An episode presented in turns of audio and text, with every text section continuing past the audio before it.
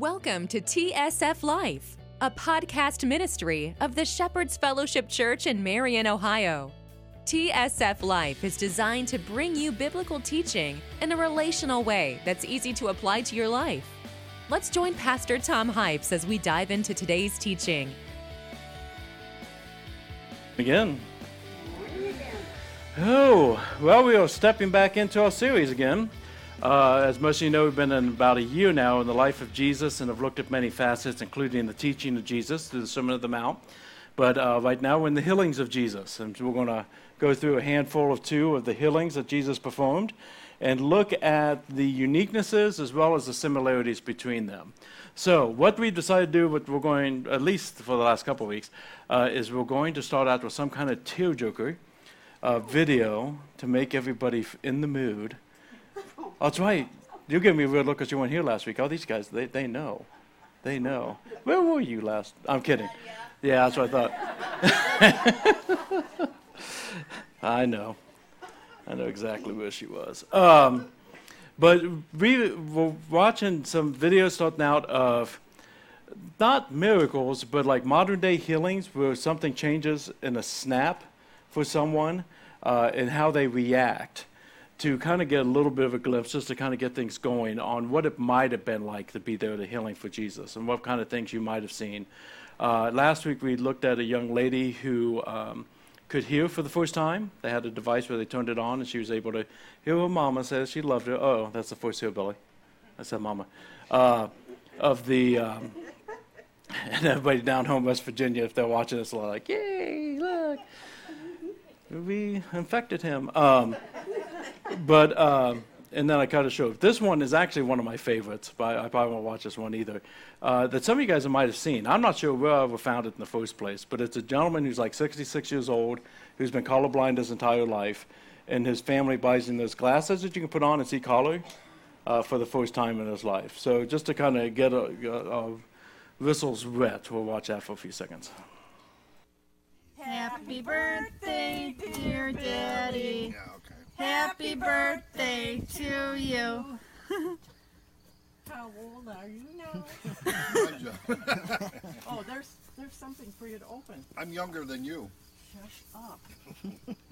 But I move like better a brother than you. To a sister. Yeah, a little bit.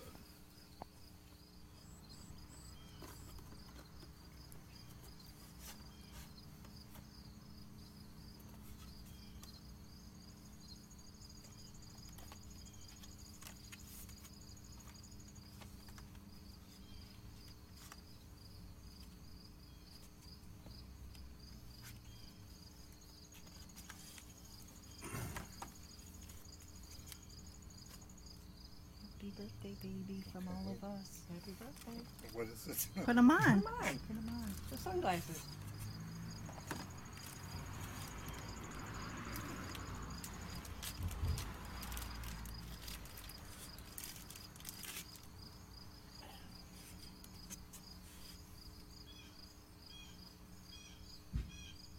How does it look?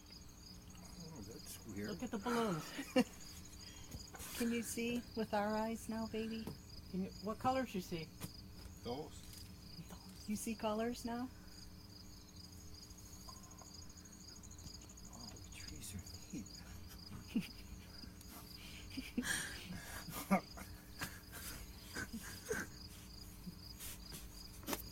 neat. Now you have rose-colored glasses, baby.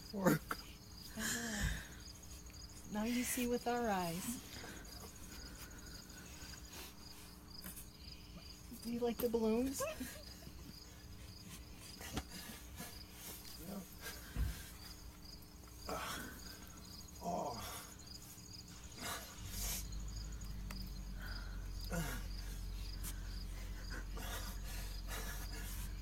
Turn around. What about the flowers on the house?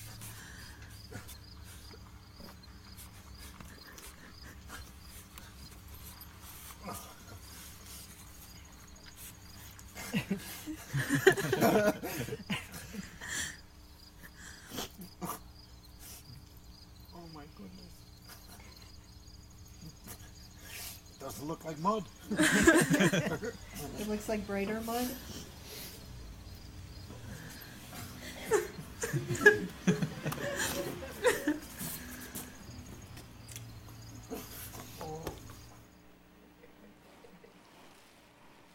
Now, I know at the end it looked like he was about to grab Hebrew in, but he didn't. Okay. Just, it was a bad edit on my part. Bad edit. Let's go to Luke seven. Luke chapter seven. Uh, we are picking back up to the healing right after last week's. If you weren't here last week, last week was the faith of the centurion, uh, Gentile man, a Roman um, soldier, per se, that had concerns over his servant, who was uh, paralyzed and in great pain. And uh, we went back and went through that as far as some of the points that stood out in that particular healing. This is the one that's right after it. Um, and I think that they purposely, or Luke purposely put these two together. This particular uh, testimony is only found in Luke, which is pretty common for Luke because he had a very big heart for people who were downtrodden or people that were considered uh, lowly in the culture that they had at that time. So I'll read it, we'll talk about it, and we'll see what we find.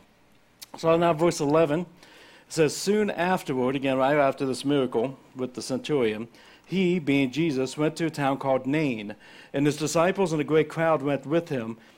As he drew near to the gate of the town, behold, a man who had died was being carried out, the only son of his mother, and she was a widow, and a considerable crowd from the town was with her. And when the Lord saw her, he had compassion on her and said to her, do not weep.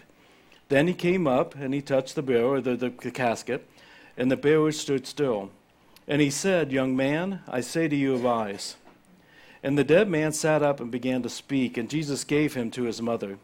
Fear seized them all, and they glorified God, saying, a great prophet has arisen among us, and God has visited his people. And this report about him spread through the whole of Judea and all the surrounding country. Since they're partner healings, we're going to kind of go through a similar way of studying it. So we're going to have to start out like we did last week and look at the cast of characters. Again, we have Jesus, which we are growing in our knowledge of and going to be more like him. So we'll explore him more as we go through the study. Um, we also have the town. Last week we talked about a Canaan, where Peter lived, and that that was basically the closest thing Jesus had to a home during his public year of min- years of ministry. This time we have a town called Nain. We have a lot that we know about um, Canaan, or, well, I'll just say Peter's hometown. Yeah, thank you. But, the, the, but Nain we don't know a lot. Matter of fact, this is the only time it's mentioned in the scripture. The only time. And this is the only thing Jesus pretty much does in Nain.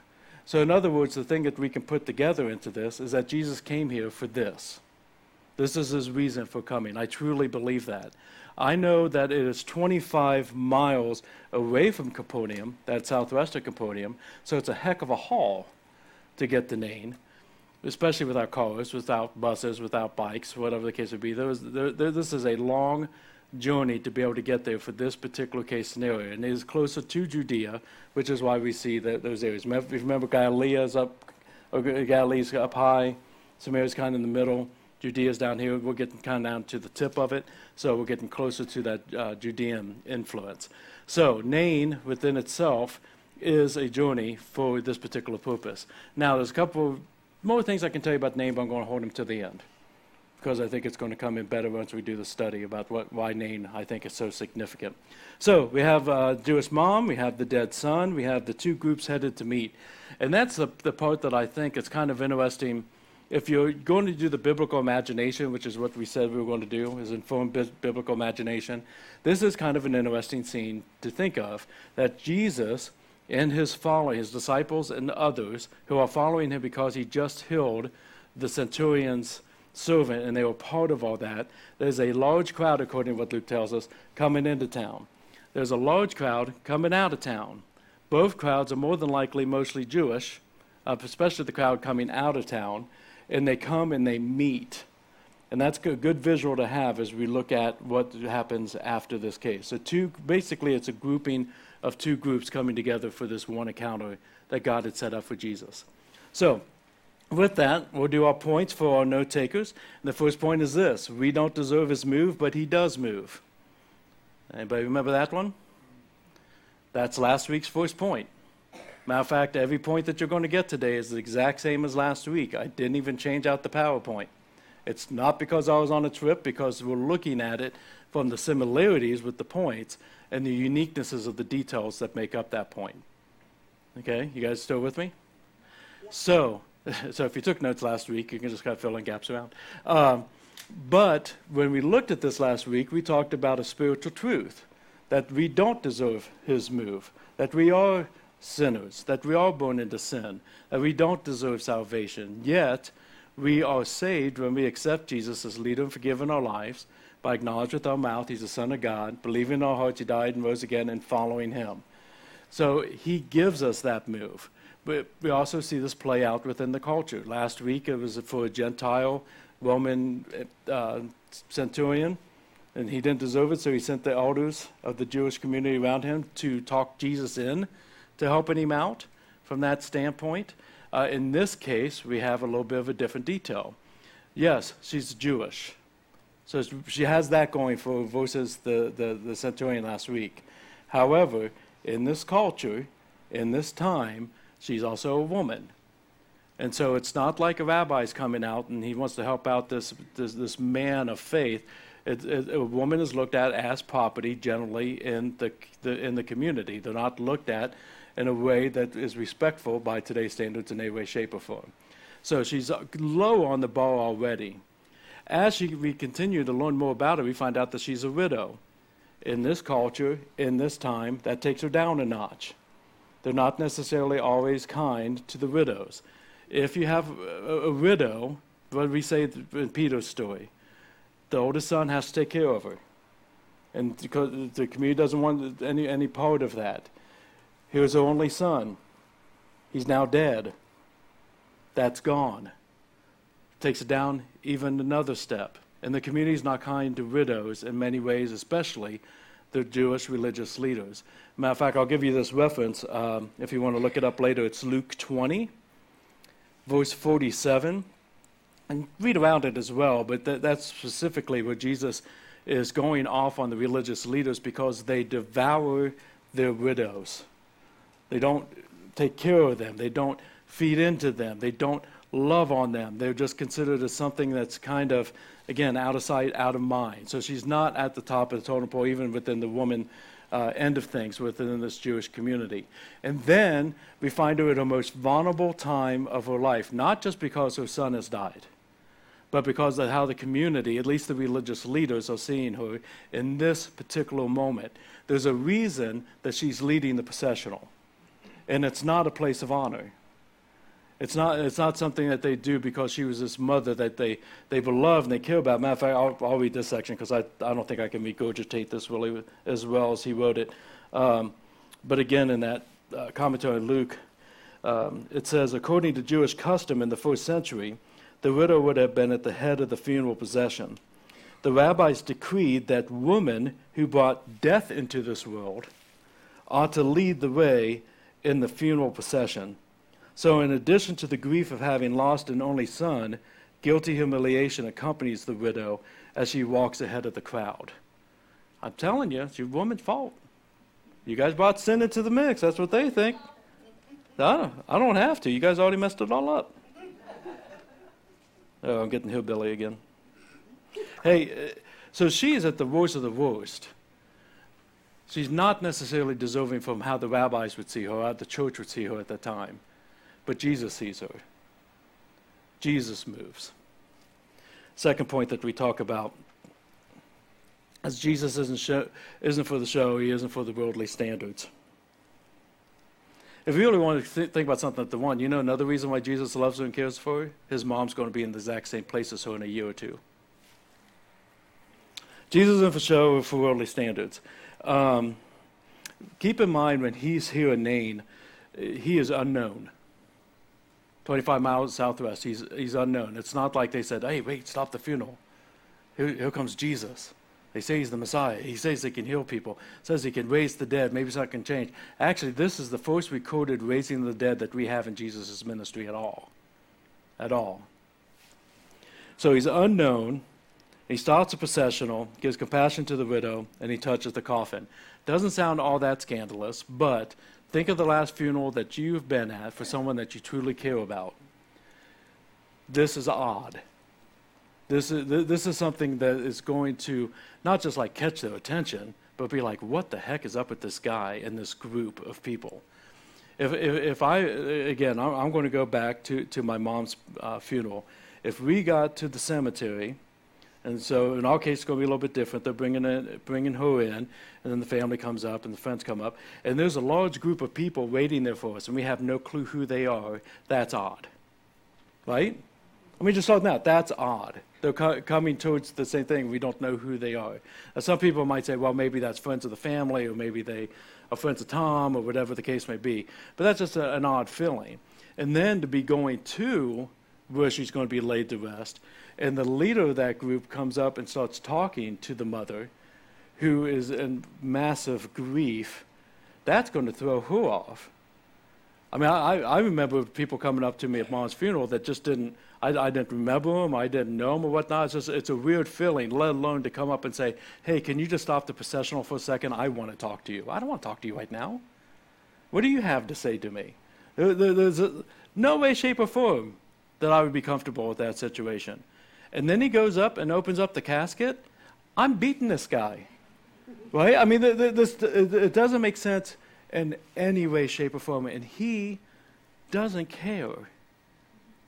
On top of it, I mean, we've talked about this stuff before, and you know this is, this is true. I'm, I'm, I'm now just repeating things, but Jesus, as a Jewish man, goes up and touches the coffin. What happens? Unclean. He's unclean. He's unclean. By the stands of all the religious leaders who are making her walk in the front to make this point that it's woman's fault that we'll all sin and die, Jesus goes up and touches it and doesn't care what they think. Because one of the things about Jesus that's awesome is he reverses the flow. It's not the it's not the uncleansiness that comes into him from whatever he touches. It's the cleansiness that comes from him into them. And so Jesus doesn't care about those things. He doesn't care about those limitations that we put into place. Third point we had last week, and we'll play with it again, is faith matters. Faith matters. And this is the one I definitely wanted to hit today, because if we just go by the standalone of last week's testimony, we can get a pretty jacked up understanding of what this point means. Because there's uh, movement in faith communities in certain areas that if you come for prayer for healing and you're healed, all praise and honor to God. If you're not, you didn't have enough faith. And I want to tell you, that's crap. Um, and I remember, hey, here's a movie I can actually recommend to you guys to watch. After Blazing Saddles and National Lampoon's Vacation, we'll give you something that the family can watch. Um, Leap of Faith. Anybody watch that old Steve Martin movie? Mike, you're a good man. Okay. Leap of Faith, I don't know, early nineties, mid-nineties, something of that nature. And uh, Steve Martin plays a uh, a guy that's a a minister, revivalist, and he goes from town to town with the big tent thing, and he does all the healings and knocks him over and everything. Uh, and he's a sham. And they show you all the behind the scene of how how they're doing it and all this other stuff. And their catch-to phrase for anybody who says they were not healed is, you, you just didn't have enough faith. Didn't have enough faith. Now, I suggest you watch it, because he does end up having somebody who actually gets healed, and he has to deal with that. And it's it, it really ends up being pretty good. But there are many, I believe, out there that say, say that, that junk about you didn't have enough faith. And I can't imagine a more cruel thing to say to somebody who has faith in the Lord and find out he has a different path for them than the one that they want. Uh, I think it's horrendous. See, like last week, you remember the healing kind of happened as a byproduct after Jesus was amazed at the faith of the Gentile versus those in the Jewish community. That was huge for him. It was just amazing. One of only two times that Jesus is amazed in Scripture. Here, show me the faith. Show me the faith.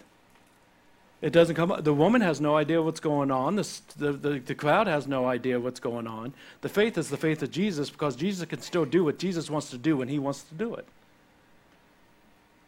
So if you come with the faith of a mustard seed, come with that faith of the mustard seed. If you come with all full faith that amazes Jesus, come with the full faith that amazes Jesus. But don't be surprised if every once in a while he gives you something before you even ask. I think he likes for us to ask, because then we remember where it came from instead of thinking it's just some kind of change of circumstance. And faith can block us from what God wants in our life, Don't get me wrong, there's a full context of Scripture around this. We can't please God without faith. Faith is extremely important. But why faith matters, it could be the faith of your Lord even when you're at your bottom. And you're coming very, very little. It's a reverse flow of Jesus. And let's see, the next one that we had last week is everything is turned upside down. Everything is turned upside down. Man goes from being dead to sitting up and speak. It's one of the things one of the commentators wrote, and I never really thought about it. He goes, man, I really wish he, Luke told us what he said. Like, what would, what do you say in that situation? You're dead and you wake up and you start to speak? What? Yeah, there you go. Where's lunch? Mom, her life was turned upside down. The crowd turned upside down. The, the, we, we, we talk about uh, the awesomeness of us recognizing the Lord's authority, that the absolute Lord is Lord absolutely. And the, even the, the song we were singing during during, um, during the offering today is talking about that the, the, the, the, there is only one God, and just how, how beautiful he is and how awesome he is. Uh, but part of that awesomeness, if you can't get your mind around God, can be fear. And that's what we find here. They don't know what to think. They've they've not heard any of these testimonies as of yet, so they attribute it to him being a prophet. Um, I am curious, and I need to do some more study on this. Um, if they get, or where it falls into the line of the messianic miracles uh, in in the, the the Jewish community, there was four miracles that was deemed by everybody. It was across the board. It was down in writing. There was only four miracles that only the Messiah who will come can do. If you ever see anybody do one of these four miracles, he's the Messiah. That's how diehard they were on it. So much so that he did all four of them and they still denied him. But here's the four messianic miracles. One is cleansing a leper. Lepers are beyond hope. There's nothing you can do for them. Only the Messiah can cleanse a leper. Only the Messiah can... Uh, can kick out or remove or rebuke a deaf and dumb spirit. Because it's deaf, it's dumb, it can't hear me yelling at it, no matter what I say. Only the Messiah can kick out a deaf and dumb spirit, which Christ did. Only the Messiah can heal birth defects, something that you've had since you were born. So if I had an accident and I was blind from three years ago and someone healed me, that's not a messianic miracle. Why? Because maybe my, my my eye went back into line. Maybe a number of things could happen. But if I was born blind and healed from blindness, only the Messiah can change what you're born with.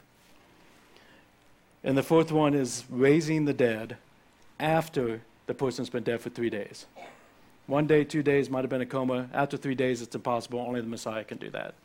That's the four messianic miracles. I want to study more to see how long this guy was dead, if we know. My guess is, from what I know, the customs of the time, it's not been three days. It's not been three days. For them, for them to be taking him out to his place of rest, it was probably the day after he passed. But I do want to verify that before I start talking like that's some kind of gospel message to you. Um, but nonetheless, somebody raised from the dead in front of you still freaks you out. Still gets your attention. So they at least know that he's a prophet. They are amazed at him because he's the one that was carrying the faith in this moment. He's the one that God worked through. And of course, this applies to our life, right? When we're at the, at the lowest and we're in a crappy place like, like the woman, we don't think that there's any hope. Jesus moves forward. He brings a healing. Everything changes. We know, we, we see that commonly in the healings, and we should be amazed. We should be amazed. I'm going to bring in something else. If you want, you can lose your place there, and I'll try to chatter a little bit to give you time, but we're going to Song of Solomon. I don't know how many people know where that's at, because we don't go to it a whole heck of a lot, do we? No. Old Testament, after Psalms, after Proverbs, not too far past that. Psalms seems to be an easy one to find. Don't be afraid to use your tabbies or to take and use your index uh, if you're using a paper Bible in front of you uh, to be able to find this one. But Song of Solomon is kind of a unique book of the Bible. I'm just going to, there's a little side note to Michael. Michael, I stood that whole time until I grabbed this chair. I don't sit all the time. He's making fun of me before church today. I sit down when I'm about to make a big point. Ruined it, Monica. You ruined it. Here's the thing about Song of Solomon. Um, well, for instance, I remember I, I've shared several times that I took a ton of English classes in high school because I found them easy. That's not bragging, because I found nothing else in school easy except for English. And one of the classes that we had back then was uh, Bible as Literature. We weren't allowed to take and study it as the Word of God, but we could study it as a, a literature piece. There's sixty-six books in this book. Uh, there's all kinds of different writing styles within this book. Song of Solomon is one of the books that's really kind of poetry-based. And it's written between Solomon, King Solomon, uh, and his bride. And it is, uh, in its own way, very romantic, very much about how much they love each other, has some very bizarre metaphors compared to what we would say today, um, and has its own feel to it. But in the same way, uh, many, including myself, believe that the move of the Spirit on this piece, instead of just peeking into this love life from several thousand years ago, is that Solomon represents God, and the bride represents us, the church. And so that many of the things that are written within this are very fitting for our worship of how we see God. And so in uh, Song of Solomon, I'm going to go to, I don't think I told you chapter, did I? Five. Chapter five. I was going to read a, a select portion, um, from ten to sixteen. Like I said, there's going to be some odd phrases. If you ever just want to kick, uh, go on YouTube and look up Song of Solomon, Mark Lowry. And he has a song on this that's quite fun, uh, based off of uh, Amy Grant's Baby Baby. It's pretty funny. But anyways, verse ten. This is the bride. So in this, uh, this case, this would be us talking about God. My beloved is radiant and ruddy, distinguished among ten thousand. His head is of the finest gold. His locks are wavy, black as a raven. His eyes are like doves beside streams of water, bathed in milk, sitting beside a full pool. His cheeks are like beds of spices, mounds of sweet-smelling herbs. His lips are lilies, dripping liquid myrrh. His arms are rods of gold, set with jewels. His body is polished ivory, bedecked with sapphires. His legs are alabaster columns set on bases of gold. His appearance is like Lebanon, choice as the cedars. His mouth is most sweet, and he is altogether desirable. This is my beloved, and this is my friend, O daughters of Jerusalem. I do believe we have to get more awe when it comes to God. But I think it also needs to be balanced with yet another way of seeing him that lets us know how much he loves us with the power that he has. He is altogether desirable. The word used for desirable here can be translated into several, just like many things, like very similar words, but they're different uh, wording within it.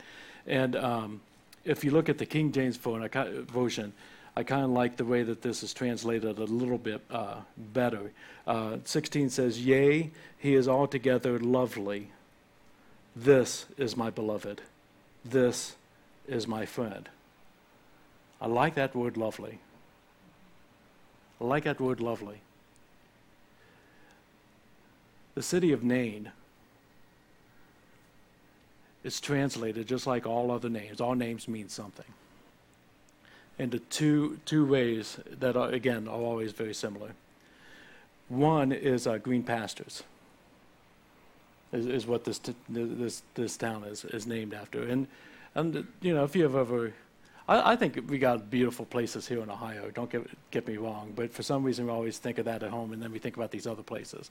So like if I think about the Smokies, than being down in the Smoky Mountains, or just coming home uh, with Dad from West Virginia and just marveling at the hills and the river. Uh, we stopped by Hawk's Nest for a little bit, and uh, he grabbed a cup of coffee, and I got some iced tea, and we just sat there looking out over the beauty of it. There's just something beautiful and peaceful about that. The other translation for Nain is lovely. Lovely.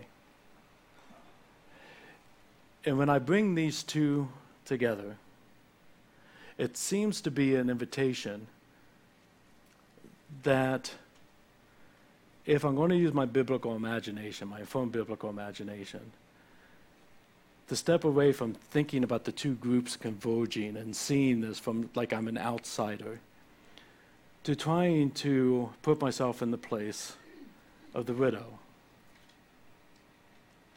And not what she's thinking as far as the crowds or the uniquenesses or the misunderstandings. But in our worst case scenarios, and we've all either been there or we're there now, whatever we're going through that is overwhelming, whatever we're going through that, that seems to be uh, larger than we could possibly carry, whatever it is that makes it seem like we're not sure how we're even going to get to tomorrow, to look through her eyes and simply see the face of Jesus when he walked up to her. Altogether lovely. His love, his heart, his compassion, his brokenness, his concern. Not setting up some kind of show where he can take and get more followers and get more acclaim, but simply to be there for her and meet her need, to turn everything upside down for her in such an amazing way with amazing loveliness.